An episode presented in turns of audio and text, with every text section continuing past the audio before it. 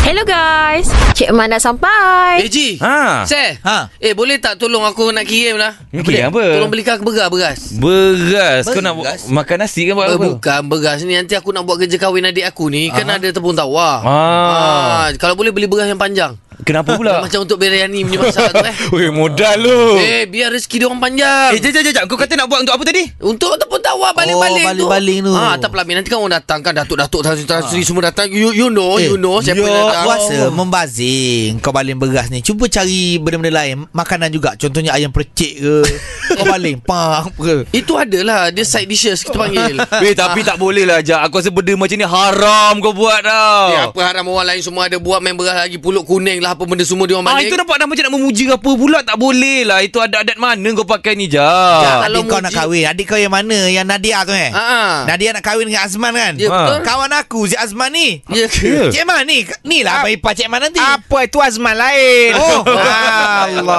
bukan ni. Cik Man ni ni ni alang-alang ada minta maaf lah nak tanya Cik Apa dia Man. ni ajak? Ah. Tepung tawar orang baling-baling beras tu boleh Ya ke tidak sebenarnya? Dia orang ni nak cuba nasihat saya. Adat nak nasihat saya Cik Man. Apa salah adat kita baling-baling beras kat pelamin? Ha, budaya-budaya ni eh. Ha. itulah kita nak kata sebenarnya kalau ikutkan agak negatif juga budaya tu jak sebab hmm. apa beras ni benda yang kita boleh makan manfaatkan jadi daripada kita baling membazir benda tu tak boleh digunakan itu yang pembaziran tu tak boleh Ah. yang keduanya kalau niat kita tu tak nak membazir tapi kita niat uh, kalau baling ni ada manfaat kepada pengantin naik seri yang tu dah jadi kurafat pula Ah. Oh, Busy Ya, saya. Nanti kahwin si Nadia ni Nanti tolong Cik Man angkat guni berah Eh, kenapa, Jak Man?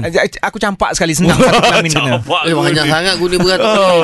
Tadi Cik Man kata benda yang makan tak boleh Maknanya lepas ni kita baling benda yang tak boleh makan lah Masuk macam rice cooker boleh Terima kasih kerana dengarkan Cik Man di Tim Pagi Surya.